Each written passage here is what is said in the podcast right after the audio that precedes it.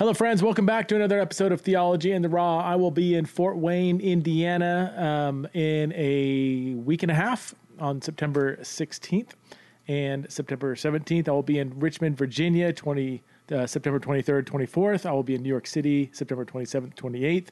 And I will also be in Colorado Springs in October eighth and October ninth, and in Minneapolis, November fifth. And gosh, I don't have the date in front of me. I think it's November twelfth as well. So you can check out center for faith dot com. Go to the events link, and it will take you to a bunch of speaking engagements that I'll be involved in. And most of these events, you'll have to register ahead of time. So if you want to attend one of these events, um, pretty much all of them have to do with sexuality and gender on some level. So if you could care less about that conversation, then I still invite you to come out and engage that conversation, because you could, you should care about the conversation. If you're a Christian, if you're human, you should be asking questions and uh, sorting through what you believe about sexuality and gender. So I invite you to come out to one, two, three, or all of those events. Maybe you can just be a, I don't know, sexuality and gender groupie and just follow me around the country. That'd be awesome. It'd be so cool. Anyway, uh, check out center for faith dot com events for those various speaking engagements that I'll be involved in. Also, I am running a, I don't know if you want to call it a promotion. I recently released an audio version, an audiobook of People to Be Loved. Most of you probably know about that book. I wrote People to Be Loved. It came out in two thousand fifteen by Zondervan. And Zondervan just recently released an audio version of that book. Up until now, there hasn't been an audio version of People to Be Loved. Now, I did not record the audio version. Um... They actually hired a professional to do that. So um, it's actually better. You, I think you would rather have a professional reading it than me. Anyway, I am giving away, um, well, six free copies of the audio version of People to Be Loved for those who sign up for my personal newsletter at Preston Sprinkle dot com. So if you have not signed up for my newsletter, then go to Preston Sprinkle dot com, sign up for my newsletter, which I am... Um, I, I typically write uh, newsletters twice a month. I haven't done it for a couple of years, actually, but I just started doing it again this summer. Two newsletters a month. And in order to uh, motivate people to sign up for my newsletter, I'm going to giving away six free copies of the audiobook of People to Be Loved. So if you sign up in the month of September, you will be put into a hat, and I mean, that might actually be a very literal scenario. Your name actually might be printed out and put into an actual hat. I don't know. I don't know how we're going to do it, but we're going to pick six of you, those of you who sign up in the month of September for my newsletter at Preston Sprinkle dot com, um, will be put into a drawing to win one of six free copies of the audiobook for People to Be Loved. Okay, that's Preston Sprinkle dot com. If you go there, you should get some kind of pop-up that tells you to sign up for my newsletter. And if you don't get a pop-up, then there's a link there somewhere to sign up for the newsletter. I have on the show today a good friend of mine, Kat LaPrairie. Kat is an amazing individual. Kat identifies as a transgender Christian. Uh, Kat was raised in a Christian home, and she, well, I don't know. She's going to tell her story. I don't want to give too much away, but she, uh, Kat, and I can say she, we talk about the pronouns, the whole pronoun thing. So she's okay with me saying she. She prefers Kat, or sometimes they, them is, is okay as well. But um, Kat's an amazing individual. I, I just, I respect her so much. I've known her for the past year and a half. We've done ministry together. I've learned so much from Kat. And Kat is just a delightful, enjoyable, gospel-centered human being who identifies as transgender and a Jesus follower. And I know for some of you that might be messy and complex and confusing. So all the more reason to continue to listen to this episode. So without further ado, please welcome to the show, Kat LaPrairie.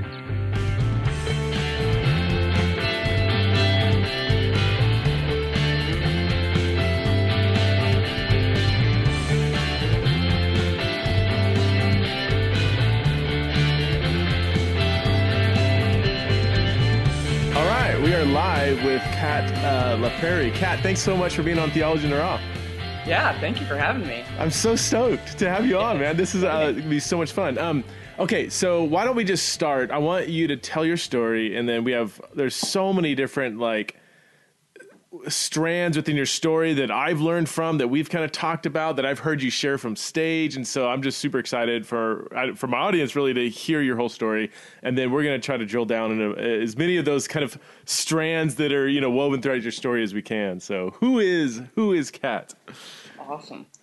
Yeah. So, um, I identify as transgender, and I use that term to describe the disconnection that I feel uh, from my internal self and kind of what body I was born into. So just kind of that that disconnection that I have I've always felt. It's always um, it's always been there.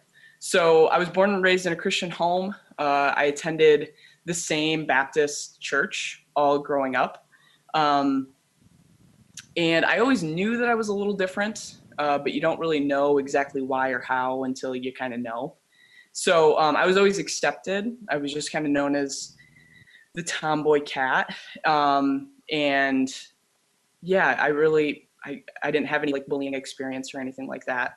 Um, so yeah, but I was born and raised up into like the purity movement. Hmm. And so kind of this whole thing about femininity and how do we Um, honor God with our bodies, and how do we honor God with our femininity? And so I saw myself as not being feminine, especially, you know, to my other, um, my other peers. So, um, you know, I kind of got nervous. I got like a little worried of like, okay, if I'm not this, I certainly am not going to like just change um, and just kind of fake it. I'm just, I'm not that, I, I can't, I couldn't, I couldn't just put on a dress and, and put on the happy face. So I came to my own conclusion that God must have been really unhappy with me, um, kind of having this frown face of like, you're not living into who I made you to be because you're not feminine. Hmm. And so when I turned uh, eighteen and went off to college, I, you know, I took that time to really just say like, I've done the God thing. Um, it's not really for me. And it seems like I don't really fit into his, his kingdom and into his world. Um, you know, there was, there was no talk about L G B T community. There was no talk about, um, you know, same-sex attraction. It was just kind of like the silence let, um, you know, I knew that those picketers, right? They're, they're the rogue type Christians, but since we weren't really addressing it in the churches, it was kind of like, I don't know where my, my church stands on that side. You know, I knew it, it was probably the extreme response, um, to picket and to say, you know, God hates gays, but there was no, there's no real addressing that. Okay. I gotta, um, I usually don't stop people in their story, but I, I, this is fascinating. So you're saying that when you had the, the loud picketers, which is maybe zero point zero zero one percent of the Christian exactly, population. Yes. And I knew but, that at the time as well, but because there was silence in the church, that was the only voice that you heard. And so did you, would you're saying that that kind of inevitably became the voice of the church as far as you can tell, because that was the only thing you're hearing. Yeah. And so, I, the, and so I the silence like, lets other voices fill in that silence. Exactly. Wow. Exactly. It was, it was a prime opportunity for, I think, the church, you know, and I certainly could not articulate this in the moment at all, yeah. but, um, you know, that it's just like a missed opportunity. It's, it's, you're, you know, you're able to kind of say, okay, these people are, but it, everything was just left to like an assumption. And it was like, okay, how much do we disagree? You know what I mean? It, it, so it was kind of like, to what degree are we on that side? Um, and kind of agreeing with that. Wow. That's fascinating. Okay. So fast forward. Uh, yeah. Well, and, and, and, and if I, if I understood it correctly, you're saying that one of the things that pushed you away from your earlier faith is this kind of narrow view of masculinity, femininity that you didn't fit into. So right. The natural conclusion was, well, assuming this is God's design, therefore, because everybody's telling me that it is, I don't fit that design. Therefore I must not be within God's sort of design. Right. Yeah. I, I, I didn't, I didn't fit the mold, and my mold was not being talked about. Um, right. There wasn't a place to say like, you know, th- because the, the, the disconnection between my body and how I felt, um, was much more present than my attractions to women. So like I'm transgender, but I also am same-sex attracted. Sure.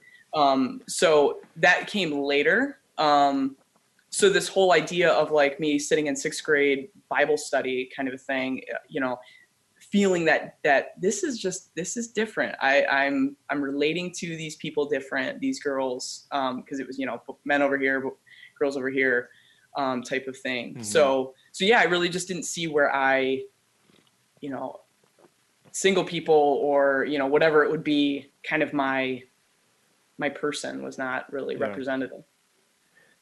All right, so, so fast yeah, fast forward to um yeah, so I went off yeah. to college, and I, I, I took that time to just, you know, explore my own self, and, and to really get, um, I, I didn't really feel like anybody knew me or heard me. Um, and so I, I used that time to, to start dating. And so I dated women, um, ten years, like, of a serial dating type of, mm-hmm. of lifestyle, you know, just kind of one to the next.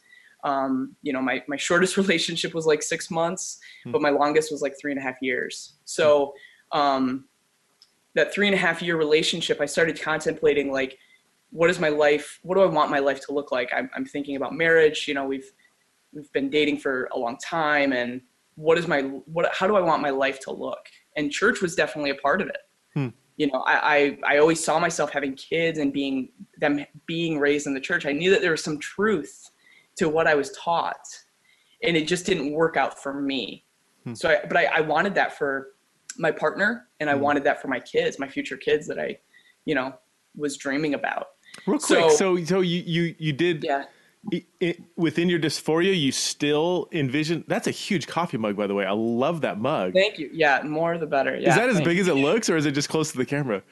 I, yeah. Yeah. It's pretty, it's pretty wide. It's not very tall, but yeah. Um, where was I? Oh, yeah. so, so you still envision having your own biological kids?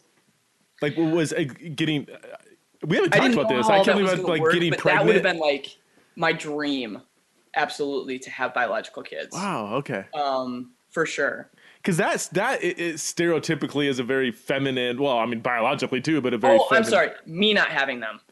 Ah, okay. Yeah. Yeah. Yeah. Yeah. But so, my, my future wife.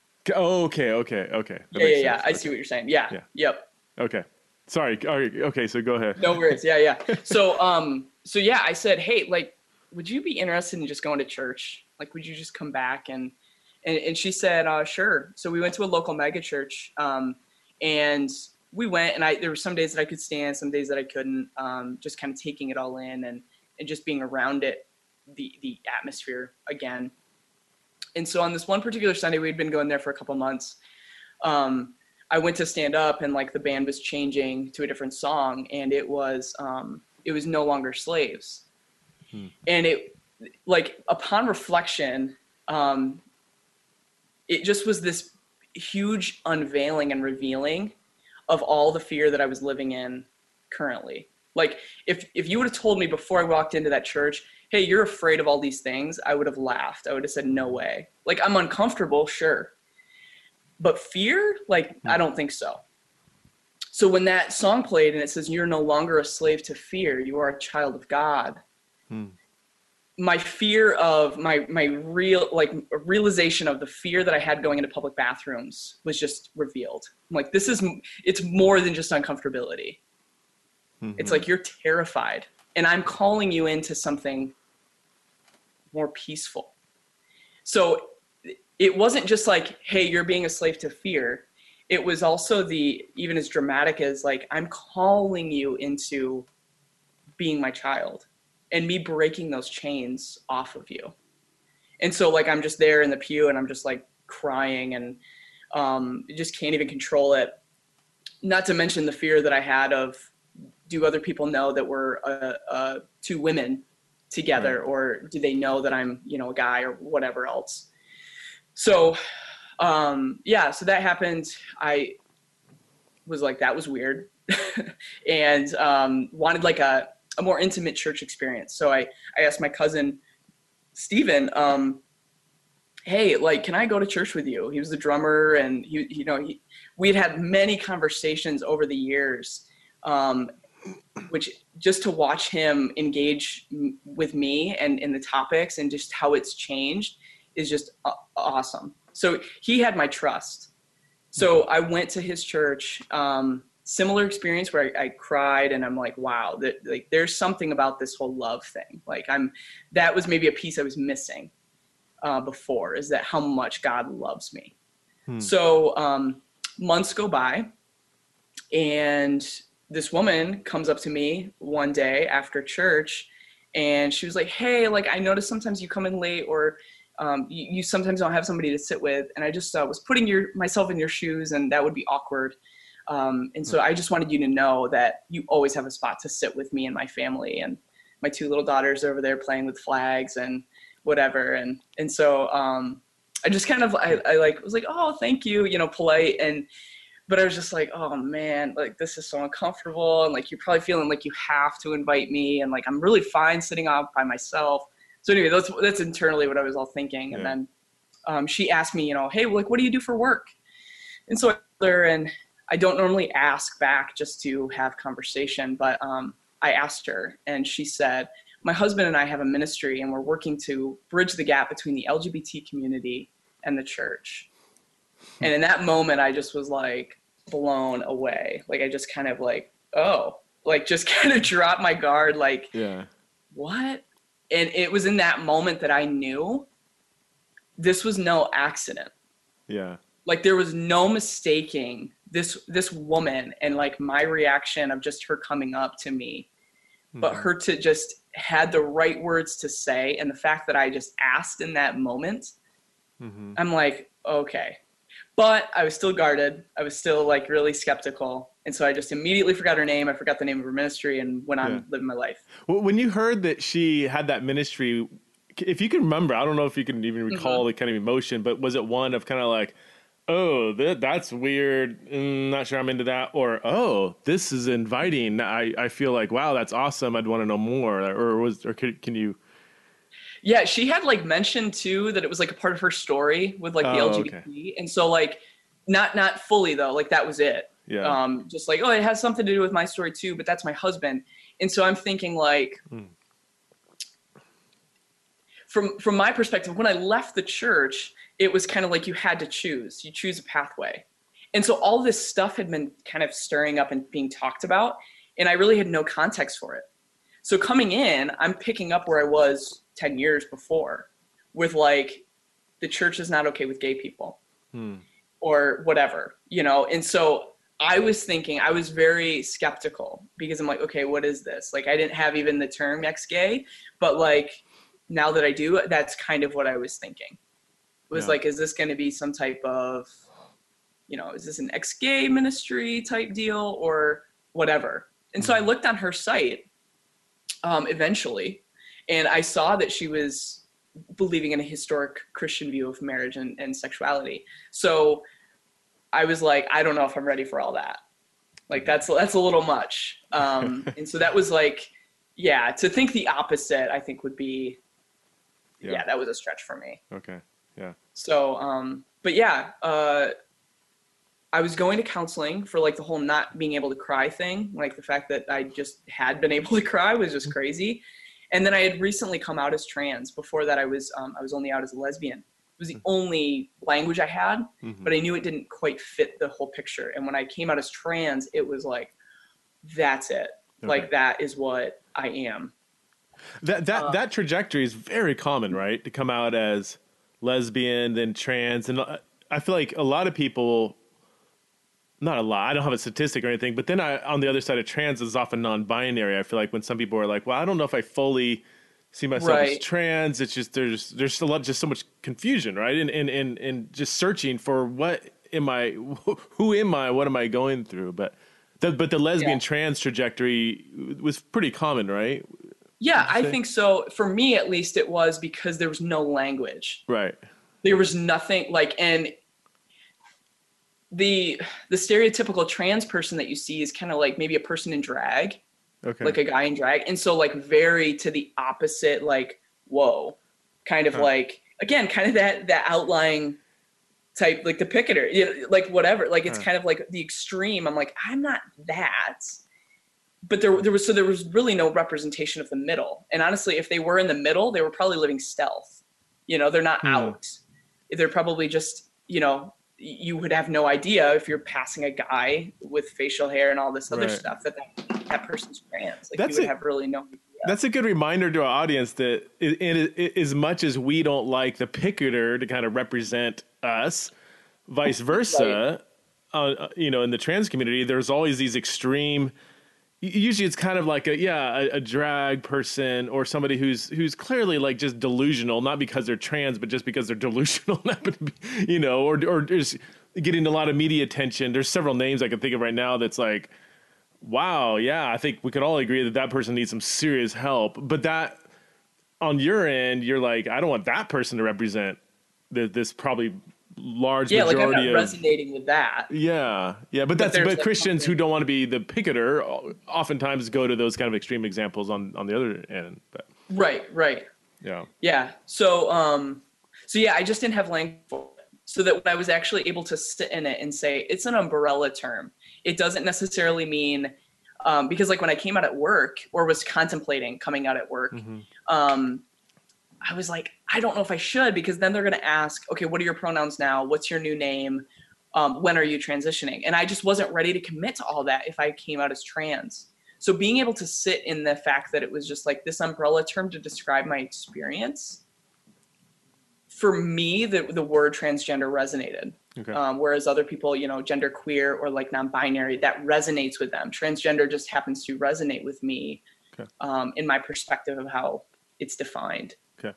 Yeah. So, um, so yeah, I started meeting with a counselor to kind of unpack this, um, because I knew my, my definition for masculinity and femininity were messed up. Like I just knew that. Nobody had to tell me that they were, I just knew, hmm. um, because of how I was like clinging to the world and clinging to media to tell me how to be a man. Mm-hmm. Like that's, that's how I was trying to, you know, navigate this whole trans thing. So we were meeting, I was meeting with this counselor, and like month of November was like really rough, like super bad dysphoria. Um, I was just constantly looking up YouTube videos on like, you know, um, trans famous people that are just documenting their transition and stuff like that. And so I just couldn't get enough. And um, I was like, man, I think like this might be a thing that I need to transition. Um, and so I, I talked to her about that. I'm like, really bad dysphoria, da da da da, and t- describing this. And, and she said, you know, whenever you're ready, you just let me know and we'll, I'll help you um, find the right people to like get you started on testosterone and transitioning.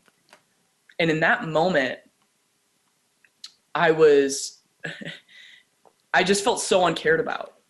I just felt like, oh, so we're not actually going to do the hard work of like, why do I think I'm a man? What makes me think that I'm not a woman? Hmm. We're not going to talk about masculinity. We're not going to talk about femininity. It's just going to, we're just going to start you on hormones or, or at least start you on that pathway. You know, she didn't have the ability to do that, but it was kind of like, let's get you over there. And so, um, I was like a problem to be fixed rather than walking with me in this difficulty of like, can we figure out why? You know, not that I have like a causation moment, but that I understand myself better. Hmm. So that's when I remembered Lori, and I remember her, um, you know, so I, I looked her up on Facebook, and I just, I just sent her a message, and I said like, I'm just so tired of hearing what everybody else thinks about my gender identity. You know, I have my parents who, who want me to do one thing. You know, I have probably the church who wants me to do another, you know, well, the same thing. And, you know, I have the world telling me, like, just embrace it. And I'm like, what does God think of me? Like, how does God truly look at me? Because you can't say that he made my body and use that as like a, a grenade to throw at me. Like, but he made you female. Yeah, but he also made my brain. Yeah. So he made like, there's this disconnection happening. And so I just, I believe in a God who would, who he's that big. Like he didn't just create my body. He created like all of me. And so I, I saw it as such a gift, but a confusing gift. Mm-hmm. And so she said, you know, I don't know what he thinks, um, but I'm willing to like walk with you. And it was just like, okay, I'm really terrified the answer that she's going to have and that we're going to, whatever answers lie ahead, but I'm like, she's willing to walk with it. And mm. so that just really, that drew me in. And I mean, it's just crazy to think about the first couple times that we met, you know, like in a Panera, uh, and, and to see our relationship now, um, you know, I just, I just cherish it and value it like so much. Hmm. Um, so, so it was, her, it wasn't the fact, because it wasn't a fact. It wasn't that she had all the right answers. It was the fact no. that she's willing to walk with you regardless of where that might lead. That was the main draw. Is that right? Would yep. you say, I mean, that that's pretty profound. I mean, it's, it's actually really simple, but it's a, it's a profound point for people to realize. Um, because right now, I mean, I get, my inbox is just flooded with people. How do I walk with my trans kid? How do I do, you know, how do I, or what do I do in this situation? Mm-hmm. And, and every situation's different and unique or whatever, but if what you're saying has some applicability across the board, it's the the priority of genuinely walking with somebody, not, not so that you can fix them, but walking with them so that you can walk with them, so that you can walk with them, so that you can be the embody, you know, embody the grace and truth of Christ, you know, in this, in this person's journey. Um, right. Yeah. Like, I mean, I know it had to have been tough for her because I didn't, I didn't go into her like meeting with her saying, okay, I'm, um, you know, I'm single. I have no plan on meet, uh, of mm-hmm. dating any other women. I was dating. I yeah. was dating a woman. And, you know, I didn't know about the transitioning thing. It was scary mm. um, because I, I was faced with like, okay, if I do transition, I'm never going to be accepted as my parents' son. So yeah. it was like, it was a lot of different like questions like that. Um, but she went into it saying like, you know, and she she's already, she's been able to articulate why she thinks the Bible says this. And, yeah. and, you know, as we were, as the transgender conversation is starting to catch up to the sexuality conversation, we're going to have more articulation for why we think God X or Y, you know, kind of right. a thing, why God says this. So for her to say, I already have all this, I think I know on the transgender side, but the sexuality side, it's a little bit more clear cut for her. Yeah. Um, to her to say like, yes, yeah. I'm going to walk with you, just so not knowing yeah. um, where I'll end up. So I think that that is the, that's the hard part. It's like, we want to say yes to walking with people um, sometimes, but we have like our own agenda. But as long as this person, you know, says no to, to dating right. someone of the same sex or, or transitioning or whatever. Right.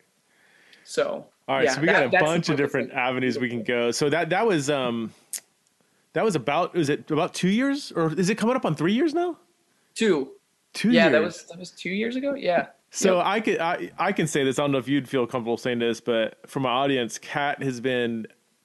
I mean, you've been such a blessing and challenge in my life. I I, I know fewer people. Fewer is that the right phrase? I know few people who are as authentic and vulnerable and passionate about the gospel as, as you. And I, we only know each other largely wow. from a distance, yeah. but, uh, we've spent some time together and done ministry together. And, um, I'm just so excited to see what God continues to do, uh, in, in and through you. You're, you, you truly are a gift to the church. And so, um, thank you so much. Yeah. Thank you for, yeah. for picking up this conversation and, and inviting me out. And it's just yeah. been awesome. No, my pleasure. Um, Let's talk about pronouns because, and if I can kind of give, maybe give you a running start, or at least from my perspective, how we've talked about this. I know early on, two, two years ago, female mm-hmm. pronouns were a real like, you know, an, I don't want to say maybe knife in the flesh or just annoying or what's like, it just, they, they were triggering for lack of better terms. Um, right. Can you, can you give us, and then now I think you, you've, you know, you've been a little more okay with them, or they're not as triggering as they, as they once were, if I if I remember correctly. Can you give us, for maybe the last two years, a quick snapshot on the significance of pronouns and how you've kind of processed that? Yeah. Um, so yeah, like two years ago, it was they, them, and Kat that I was using. Um, so I, I prefer my my name um, in place usually. Uh, for sure, at least two years ago, that was definitely the case. Um, because when, when she is kind of getting placed on me, I feel like somebody's trying to put me inside of a box or put me inside of like a, you know, an, uh, a cutout dress and trying to just put me into that, um, of like, this is, this is who you are, you know, this is kind of, and define it that way. Okay. Knowing that how we look at femininity or women um, sometimes isn't a compliment, uh, isn't isn't like a, you know, you just don't know somebody's definition of that. And so from my perspective of the world and kind of what our society is kind of just, you know, feeding into with the she and he pronouns, that just felt like a really big jump hmm. that that I just wasn't ready to to do that. Um, and, and I think I wasn't using he to be respectful, okay. to be honest. I probably would have, you know, in my own world, I probably would have used he. Um, but I know that it freaks people out. I know, especially like just with my parents, like that was just asking way too much too quickly. Yeah. So I, I used the middle of the road, they, and honestly, Kat just felt really good. Yeah. You know, I, I feel like a cat. I don't feel like a, a any, a she or, or anything else. Um, so, so for you, she, her, hers conveyed not a reference to simply your biological sex, but it came with it all these kind of stereotypes yeah. of femininity. And that's, it was really the the stereotypes that, that were really agonizing and, and what you resisted. Sure. Um, yep. Okay. And, and now yeah. and early, fairly early on, I remember if somebody truly knew you and you knew, you were confident that they weren't trying to put you in a box. It was easier for you to hear she or her. Um, is that? Yeah. Yep. Like with, with Lori, um, my mentor, like I, I knew like she was in the battle, you know, right. like she was in the fight with me. And so her using she, um, even sister, you know, was, was okay. It wasn't like, yay, my favorite, but it's, it was like, okay, because I knew where she was at with me, you okay. know, and that she was doing it in a loving way. It wasn't a grenade to say like, yeah. you know, whatever. And even if people messed up, um, Yeah. You know, you, for me, you, your spirit bleeds through that. Like I can just tell. Yeah. So what, what advice would you give to Christians out there who are trying to navigate a relationship with somebody who's trans? And I know, again, that could be a huge spectrum of types of people, but when it comes to the pronouns, what advice would you give to somebody on the other side, on say my side, who, do I use a pronoun or not? Am I, am I lying if I use a preferred pronoun, or am I being ungracious if I don't, you know, like what advice would you give to them? Yeah, I think um, it, it's kind of like what hill are you going to die on type thing. What what what thing, because everybody has it, um, is going to say like that is the line in which I'm, you know, willing to go to your side of the fence, and in knowing that that that may put a big barrier mm-hmm. up. And, and so if it's over a pronoun, and and it, well, she's you know. Uh, biologically female, so that's what I'm going to do. Um, that's okay. Just know that that has consequences. Hmm. Um, that you're you're no longer like so you don't get to to do that, and then also be a safe person that when they are really struggling, that you're the person they come to. Yeah. Um, so it, it's kind of about feeling where they're at. It's it's a word.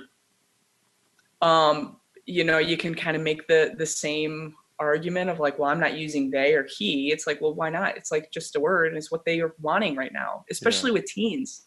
You know, that stuff changes, and it's hmm. it, it does. And I, I'm not saying that it's going to change, but but I think that by letting them live that out a bit and and kind of just be in that world and feel safe, because they're going to struggle regardless. It's whether or not you're there for the struggling or not. Mm-hmm. Um, that that's kind of the, the thing. So I would, I would use the pronoun. I would, I would use it because you want, you don't want that to be the thing. Right. And again, it could be like clothing, you know, that's where we're going to draw the line. You're not wearing a dress when you're a guy. And, but yeah. again, it's like, be able to articulate why yeah. that is, that that is your line and that's your position. Right. And, you know, I, it's kind of similar with like, guy named Thomas Jefferson. He go, he wants to be called T J. You know what I mean? Well, that's not your name. Like it, it's, it's, I know it's different. I, I yeah. get it. It's, it's a little bit more of a mental gymnastic, but, um, but it's kind of the same concept. It's their preferred name. Right. So, yeah. What would you say that I, I one hundred percent agree. I mean, my, my, and then we're dealing with just such gray area, complex issues and pe- good people are on different sides, whatever, but my evolving position has is, is and, and maybe still will be, you know, meet somebody where they're at. It's exactly what you said. This is not a hill to die on. The hill to die on is I want to be in relationship with you. I'm going to do whatever it takes to to to be uh, that person that you want to open up to and talk to and walk with. Um, may, maybe as a long-term discipleship goal, if somebody is genuinely wanting to follow Jesus, you know, as a long-term discipleship goal, I think we can say let's let's. in as much as it's possible, f- identify with the, you know, um, sex that God's created you as, but that might take a year, two years, ten years, thirty years. I mean, how many people still struggle with anger or lust? You know, discipleship is not an overnight thing. So I don't know wh- how right. people like me can say, oh, I'm going to struggle with all these things to uh, hit the grave, and I'm going to have blind spots that won't come out for another twenty years. Oh, but you need to have it all worked out within, you know, a couple hours of your conversion. Um, Yeah. And like also with, and I've heard you, you say this as well, like about the arguments, like, you know, nobody's coming to Jesus based on the argument. Yeah.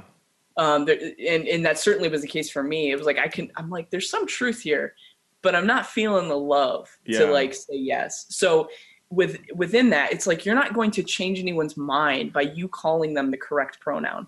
Right. Right. Correct pronoun. Like if, if they're wanting to go by he and you're still insisting on using she, you know, like nobody, well, now I understand that I'm, you know, it, it's just, it's not going to be that. Just psychologically, it's a stiff arm, even if it's a, a true, tr- even, even if it's true, it's still a, a stiff arm version of truth rather than an inviting version of truth, which Jesus, whatever he did, he was, in, he, when he proclaimed, pro- proclaimed the truth, it was an inviting kind of right. way, you know. Um, mm-hmm. l- so your dysphoria, you, you mentioned in passing that you've, Always, always have, have experienced it. I mean, if you go back to when you're three, four, your earliest memories, you always had this kind of disconnect that you felt. Is that? Mm-hmm. Yep, that's accurate. Yep. Okay. I would say, yeah, as young as like six or seven. On, on a scale of like mild to severe, are you kind of all across that spectrum throughout your life and even today? Or I would say it's it's pretty it's pretty mild. Um, it it comes and goes, and the thing with dysphoria for me is that there's some seasons of my life, like currently I'm kind of in one where mm. I really don't have super bad dysphoria. I've, I'm, I'm like, oh shoot, I'm talking about dysphoria. And I'm in a season where it's like not as high. So, but it, it kind of plays with you that, um, because I'm not really in the season right now, it's almost hard to like pull yeah. from a season that has been super intense. Okay. Um, to the point where like, it just kind of tricks you of like, do I even have it? Yeah. Do I even have dysphoria? So it, it sometimes is like that. Yeah. as, as weird as that sounds. What, can you identify certain things that lessen the dysphoria? Like the fact that you're in a season now where it's like, I'm doing pretty good. You know, what, what would you credit that to? Obviously God probably, you know, is, is, is, at the bottom of those reasons. But I mean, there's probably a lot of people out there that do, that are trying to follow Jesus and, and do have significant dysphoria. Uh, what would you say? Or yeah, let me just, I, I'm asking too many questions. What are the things that you've identified that lessen the dysphoria?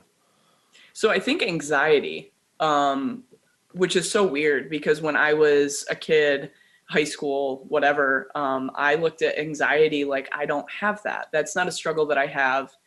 And um, yeah, whatever.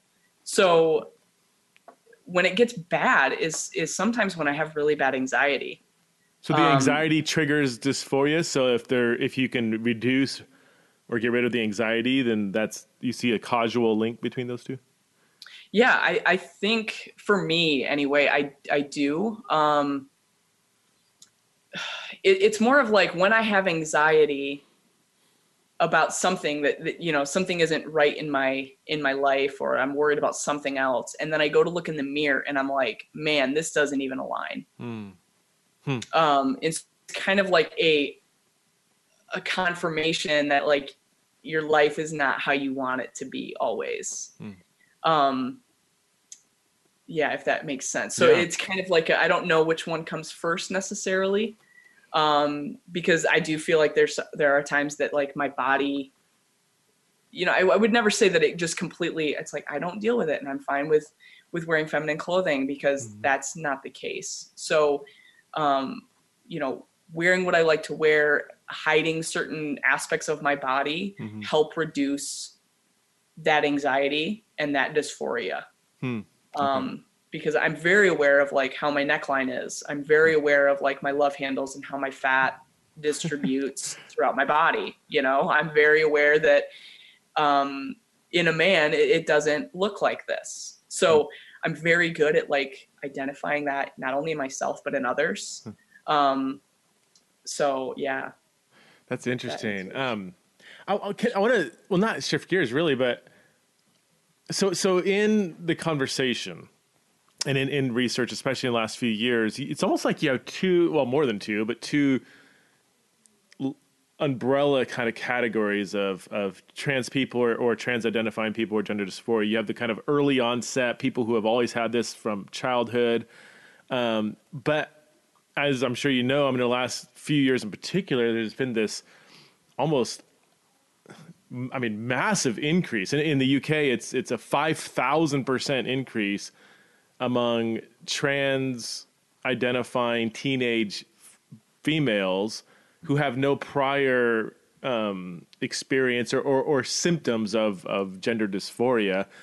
And then you look at their kind of social environment, and there seems to be what some, I mean, liberal scholars would suggest, you know, social contagion that, you know, at their, you look at their school and it's like, you know, uh, all their friends are trans and their favorite professor's trans. And it, it's, there seems to be, and in their own social media, you know, eight hours a day looking at all, you know, a lot of, like you were saying, like, like YouTube channels of right. trans people, whatever.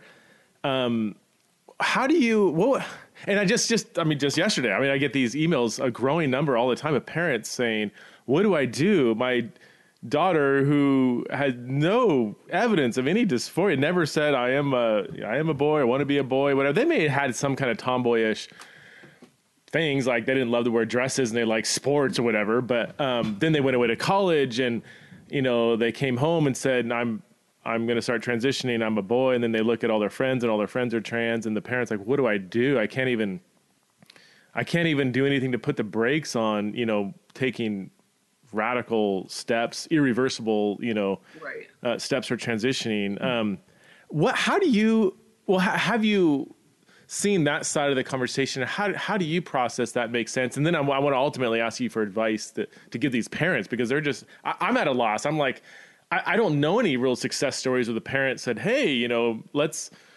think through this a little bit more. Usually any kind of, right. Uh, reaction that's nothing but one hundred ten percent affirming just pushes them farther away. So I don't know if the parents should just kind of totally back off, or I don't, I don't know. I'm, I'm really at a loss. It's a, anyway, yeah, I would love your thoughts on that, that side of this conversation. Yeah, that's, um, it's, it's super interesting. And, and I've, I've heard, you know, like trans is like trendy, you know, and, and yeah. kind of like, and so I think that that's, it might be, I don't know for sure, but like, it might be a manifestation of like, how that is. Of, and, and I think it's, which is very different from your experience and the experience of people that have had early right. onset, lifelong, you know, very, they're right. not, yeah, cause that's you, not, you were as a five-year-old chasing a trend when you had your dysphoria, you know? Right, right, right.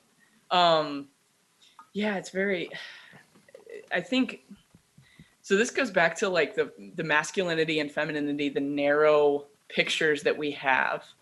Um, because I think when in reading Larry Krebs' book, Fully Alive, yeah, um, it really does outline, because we hear, I think we hear more, but we don't really have practical ways in which God has this broad boundary for women and men. I think we kind of hear that. Yeah. But then practically speaking, it's like, okay, what's, what's broad about it? Mm-hmm. Um, and so the only way that I'm actually able to use she pronouns is because of that book. Really? Because wow. we, we took off this whole thing of like, how does the world view masculinity and femininity? And it, we just put kind of back to my original question to Lori was, what does God think about my gender identity? It's like, what does God think about masculinity and femininity? Because I think we think as like the world that we're, we're so arrogant to think that we invented gender. Right. We did not invent gender. It's like, it came from God. So um, to to kind of unwrap that, what did he mean when he created us men and women? And then what did he mean when he created us, like the gender word for, for, you know, male and female. Yeah. So, yeah. um, anyway, I'm getting off topic, but those narrow, rigid ways that we say men over here, women over here, um, I push people, and, and we're seeing it, pushing people outside of that boundary of not wanting to be so labeled and tied down. Mm-hmm. Um, and so kind of this eruption of the non-binary. So, so when I feel the most comfortable is when I'm with people that aren't assigning me, well, you must be into this because you are a female and you're a girl and we're all girls here. So, mm-hmm. you know what I'm talking about. It's when it's much more broad and open. So I think, Uh, yeah, I don't know if that has a part to do with it, is that yeah. they're they're kind of looking at these these two ways of saying, well, man, I really don't want to be in either of those. And yeah. I certainly don't feel like that's accepted. So being able to open up and broaden, you know, these yeah. two. I mean, in my experience, and I, I'm very nervous to kind of tell people what their identities mean for them. So I'm just making a... a Uh, uh, an observation, I guess, when I hear people talk about being, say, non-binary, whatever, especially with younger people, what that often means is I don't fit those stereotypes, you know, like I don't fit right. the strict, these, these polarizing kind of narrow masculinity and femininity. It's like, well, I don't fit in either of those boxes. So I'm somewhere in between. So it has nothing to do really with, you know, cause some people hear non-binary and they think, oh, are you like intersex? Do you have, you know, both male and right. female anatomy or whatever? But it's really, it has to do with not only gender identity, well, gender identity, but as that relates to these cultural stereotypes that are unfortunately reinforced by the church, I would say oftentimes unintentionally. I mean, take like men's retreats and women's retreats. Let me just right. ask you straight up, Kat, would you be eager when you see, you know, any church, you know, the little announcement, we're going to have a women's retreat? And it's typically pink, it has flowers, and it has all these activities that, right? What are those activities? What, what, you tell me, what are they going to be doing at this women's retreat? Yeah, it's like arts and crafts weekend, if, you know, and, and I am not arts and crafts. um, yeah, like, uh, yeah, I, I, I'm not eager at all. And it's not necessarily because of the activity, although it would help to do like some football or something like, you know, it, yeah. have something a little bit non-stereotypical. Um, but I get worried because I'm like, how is my presence there going to affect the huh. dialogue, the vibe, yeah. just kind of all that. I'm like, will I be welcomed into a women's retreat? I don't necessarily have a desire to go to the men's retreat. Right. Um, but yeah. Do you prefer so that, hanging out with, with in everything you said, like, would you rather hang out with a bunch of guys than a bunch of girls? I mean, just. I would rather hang out with women. Really? Yeah. W- would you have said that two years ago or four years ago? Yeah, for sure. Like all of my, all of my friends are girls. Um, so that's, I, di- I is that different? I mean, cause I, I or would you say that that's different than up, most trans? Yeah. Yeah. All growing up, I, I had mostly girl friends. Okay. Um, Yeah, I, I didn't feel really safe with, with guys. Okay. Um, and maybe that has something to do with like, yeah, I, I'm just like, all I'm thinking about is going back to the, to Larry Krebs' book about um, these two fears. Like he talks about the fear of men and the fear of women. And so when I read his book, I'm like, you know, kind of really skeptical, right? Like if I'm really meant to be a man and I am a man, my fear is going to align with the men. Hmm. It did not at all. Okay. So, so um, like saying like men's core fear um, is that they will be like weightless, you know, just not have this impact. And and for women, it's this um, this fear of inviting and nobody comes. And so mm. feeling like invisible. And that is my core fear is mm. that I invite people and they don't come. Like that just for me. So I don't know if it's like, I didn't hang out with men because our, and looking at my motivations and my actions out of that fear. Anyway, this is, yeah. I'm getting like too far down this rabbit no, trail, this but good. Like, this is good. Um, I didn't align with, with, I couldn't, I, I just didn't resonate too much with, with men's action hmm. from reading this book. Like seemingly how they how they moved and how they interacted based off that that possible fear that they're acting out of. Mm-hmm. Um, I, I resonated more with with women and like, let's all be together and like, let's, you know, yeah. this kind of community thing. That that's just where I felt most comfortable. Yeah. Interesting. Okay, cool. That's helpful. Um, why don't we, we can't, we have to talk about the bathroom thing. Yeah. uh, first of all, I want you to kind of like, what's, what's your experiential kind of, um, what am I trying to say? How do you navigate the whole bathroom dilemma? And then what advice would you give to pastors, church leaders who are asking, I think, really good questions about, okay, we want to be inviting to trans people. What can we do? Without making it just a fr- free for all, like, you know, all gender bathroom, you know? Um, right. Yeah. Yeah. This one is, uh, this one's tricky. Um, so my fear for, for going into the women's restroom, um, is not because like I have a strong desire to go into the male restroom. Um, mm-hmm. it, it's because when I walk into a women's restroom, I'm often, you know, I get the, the double take or like the head turn of like, who is just walking into our bathroom? And so it's the reaction of just me being me going into the the restroom um, that I'm fearful of.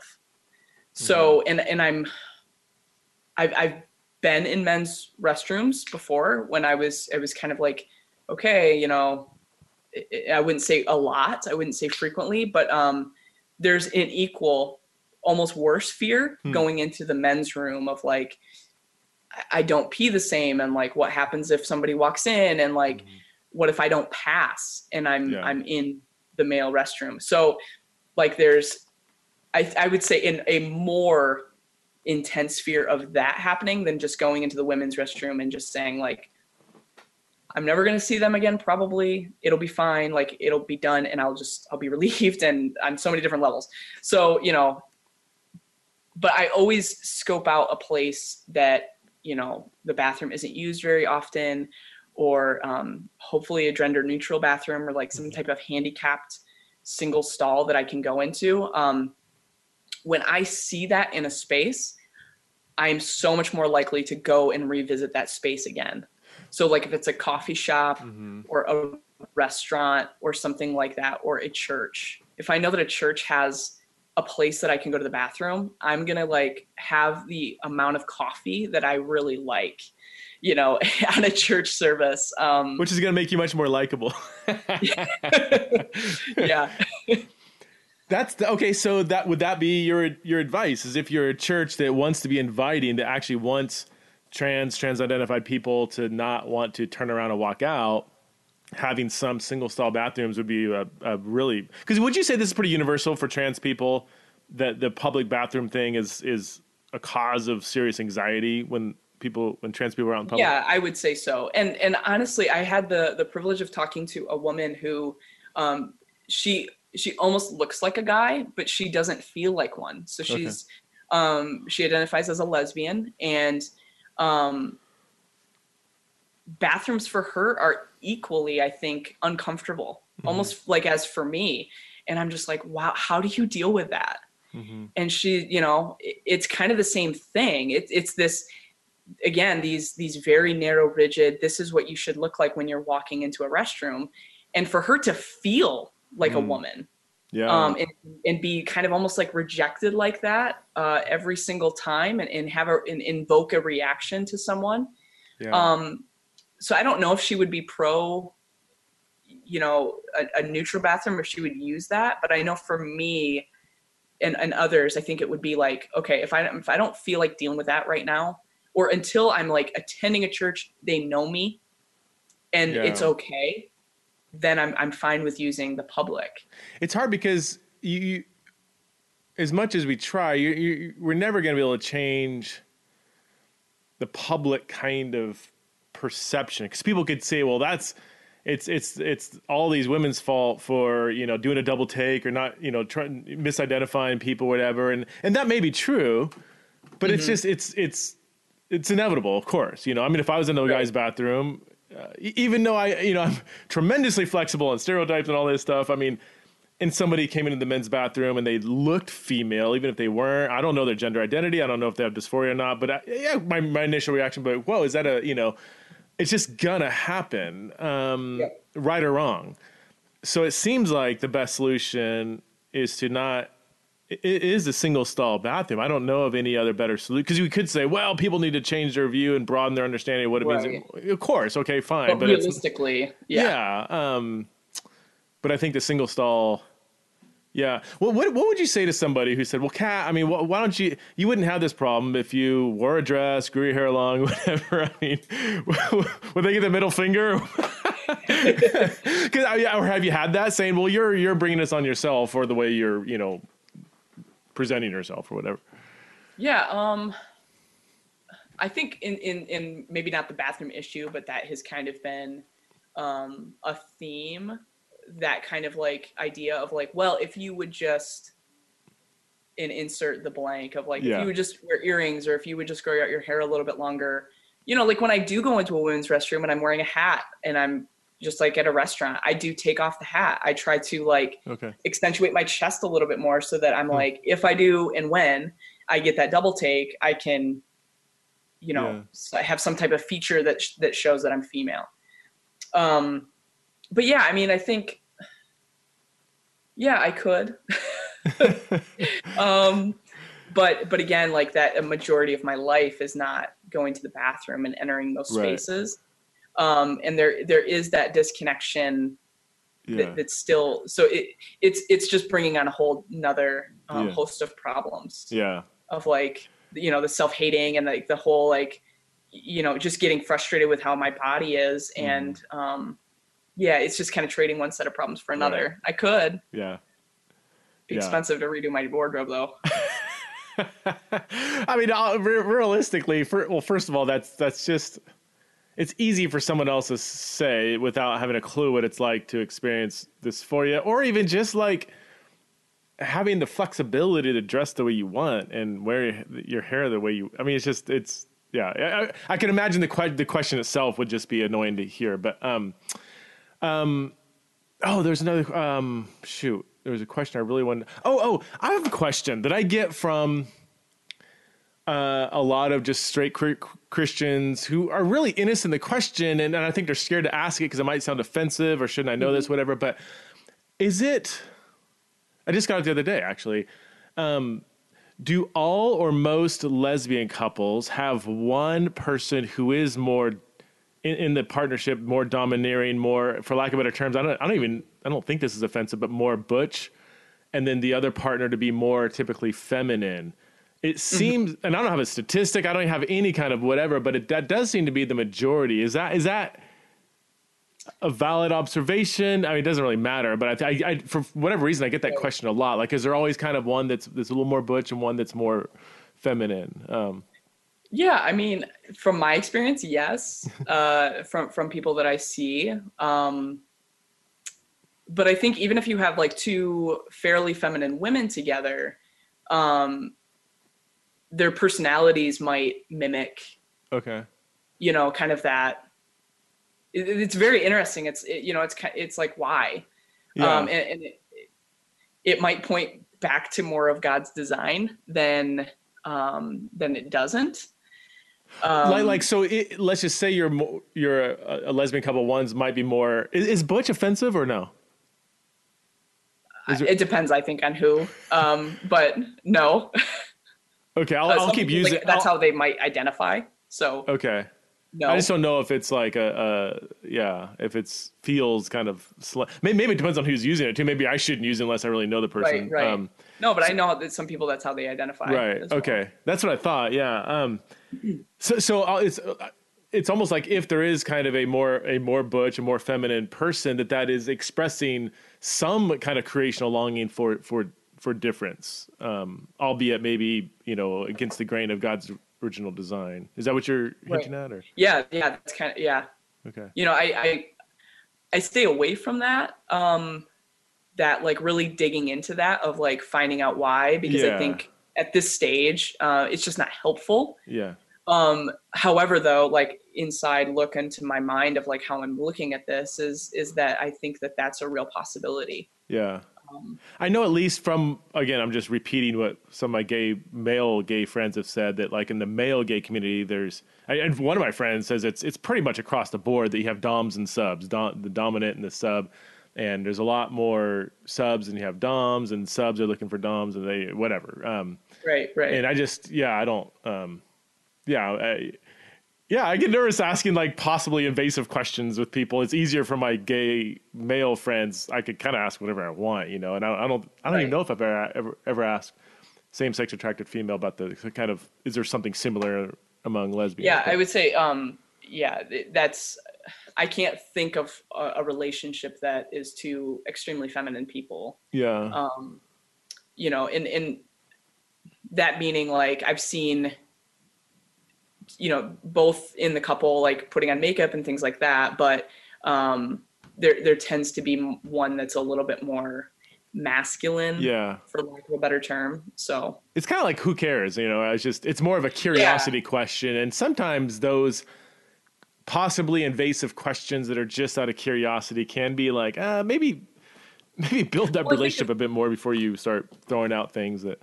But. Right. And I think if you're, if you're trying to, to draw a conclusion, like we're, yeah. you know, maybe kind of like have a, like a question mark by, I'm not going to sit here and dig into that right. to support the argument. Um, but I do think it is, it's yeah. an, an interesting observation. All right. Hey, we're coming up on an hour. So I want Kat, how, uh, can you, um, well, two things. Um, first of all, you, do you work with, um, the Journey Well workshops or, Um, I know, or what's your involvement with those? I, I, I want you to talk about those and what they are and, and what people, um, what kinds of people can, can take advantage of those, those workshops. Um, but what's your involvement with the Journey Well? Yeah, I'm actually, I'm not super involved at this point. Um, we did, so Lori and Whole in My Heart Ministries, um, they put on these Journey Well workshops and they kind of basically equip the church and leadership um, for, for those just wanting to know, how do we walk alongside, um, L G B T people and just people, honestly, yeah. It's really cool how it, it starts out with this L G B T thing and the tension is just so high in the room. And then it's, it just gets deflated because we're just talking about people and needs and, and human core needs that we all just have. Um, yeah. So that's how it kind of starts out, but it, it's anybody who's just wanting to walk well and, and better engage this conversation. Um, So churches, um, youth groups, uh, Whole in My Heart Ministries, um, they just go and they equip. So you, yeah. you hire them and they come in all day workshop and um, yeah, okay. But I was on, we were kind of testing out these webinars. And so it was me and Lori, uh, my mentor and the executive director of Whole in My Heart Ministries. Yeah. And um, yeah. We Lori's going to be on and uh, she's going to, in a half hour, I'm having Lori on. So your podcast will probably be fantastic. Back to back. Yeah. Yeah. Yeah. That's awesome. Um, and so, so they come, it's not like, oh, the, so the webinar you can attend from a distance, so I know that but they, they did do a webinar um, before. And so Lori and I were on there basically telling our story and we, we had like a similar type of conversation back and forth. Um, but that has kind of grown into, you know, yeah, they, her and Matt, um, her husband, they go out and they um, just have like an all day workshop. Awesome. Sweet. That's Whole in My Heart Ministries. Uh, if you just Google that, you'll you'll get the website, Whole in My Heart yeah. Ministries. Um, lastly, how can the church love Kat? Um, I don't want to apply this to all trans-identified people because that's such a diverse group, but you in particular, what do you see? What do you what, what would you love to see the church grow in in, in this in this large conversation? Yeah, I think. Um, Two things, really, really talking about the stereotypes um, and kind of what, what's expected of men and women in the church um, and, and what's expected of them as men and women of God. Okay. And, and to really um, explore how they can live fully into who God made them to be um, and, and not so much, well, you know, this is what you should do and have it be like action. Um, but just how we can better pursue Christ as men and women and know that those are very broad. Because mm-hmm. um, I think as we dig into what does God really mean and what is God, what, what is God intended for us to be men and women of, of, you know, his children. Yeah. Um, I think that one will find that they're pretty broad boundaries yeah. um, with a lot of room to run in between. And then um, the second would just be, is there people like me that are in leadership? Um, huh. You know, are there people that are, are same-sex attracted and, and submitting, you know, their, their sexuality to, um, to Christ and, and walking with this, you know, this type of limp, um, you know, and, and those pastors that have gender dysphoria, um, you know, are we represented and how can we be, um, engaged with in the church, um, and just put our arms around yeah. those people. Cause I think that that was one thing I was always looking for, is for who, who looks like me yeah. um, in church. We have a mutual friend, I won't say his name or the church or anything, that was recently let go because he said he struggles with gender dysphoria, but it was submitting that to Jesus. Right. Um, right. I, I don't know all the story. That's why I don't want to, you know, yep, for sure. say anything more public than that. But that's, um, if, huh, his side of the story is, is, is true and correct. I mean, gosh, that, that's, uh, that puts us, that sets us back quite a bit. If what you're saying is the actual goal is that we, we would have those kind of people, people struggling with this kind of limp, to fire them or let them go or force them to whatever it was. I mean, that's just, uh, I don't. Right. Yeah. yeah. And I think just engaging that, um, and, and truly understanding it, you know, uh, mm. of, of what does it really mean, um, to be trans or to be, to, you know, to struggle with gender dysphoria and, and to really know what that looks like. Yeah. Um, I think that that's, you know, just kind of learning the language type of thing is that's really crucial in order to get to that place that we have yeah. those people in leadership. Do you get pushback for identifying as trans in, in the Christian community? Um, yeah, I think so. If I left it as I am transgender, yeah. I, I think I would. But I make it a point, even with trans people to, um, mm. you know, who are in the L G B T, like, I'm like, this is what I mean by when I, you know, I, when I say transgender. So it's yeah. that extra step of like saying, I, it's just to describe my disconnection, uh, this, you know, this, mm-hmm. this weird dissonance. Mm-hmm. Um, but I think, yeah, like if I were to just say I'm trans, it would be kind of those questions that we were talking about earlier of like, what's your pronouns? What's your new name? When are you transitioning? Mm-hmm. Yeah. Kind of. Okay, cool. Kat, thanks so much for being on the show. Um, I don't know when I'm going to see you next. Maybe, maybe in the fall sometime. Um, I'll probably be on Grand Rapids. I'm sure I'll be on Grand Rapids before the year's over. So we'll have to, awesome. We'll have yeah. to hang out or not, yeah. If you want to come out to Boise and get another tattoo and I know it, r- run over another teenager with your bike. Well, inside story. Yeah. I still... in Boise. Oh yeah. There was one Boise casualty uh, in, in Bodo, though those local people will know what that is. Anyway, there's a whole story that we won't get into, but Kat, thanks so much for, for being you. And, and you truly are a gift to the church. Thanks so much for, uh, thanks for being like vulnerable and like, yeah. Uh, talking about stuff that I'm sure is like personal stuff and, and isn't just a, a, an issue out there, but it's part of your story. So thanks so much for being willing to open up. Yeah, for sure. Well, thank you for having such good questions. It's it's so nice to to have an outlet and to to hopefully, you know, just impact the church and, and people that are trying to engage this topic and, and, and, you know, not wanting to jump to either side. So thank you. Cool. Appreciate My pleasure. It. All right. Have a good one. All right. You too.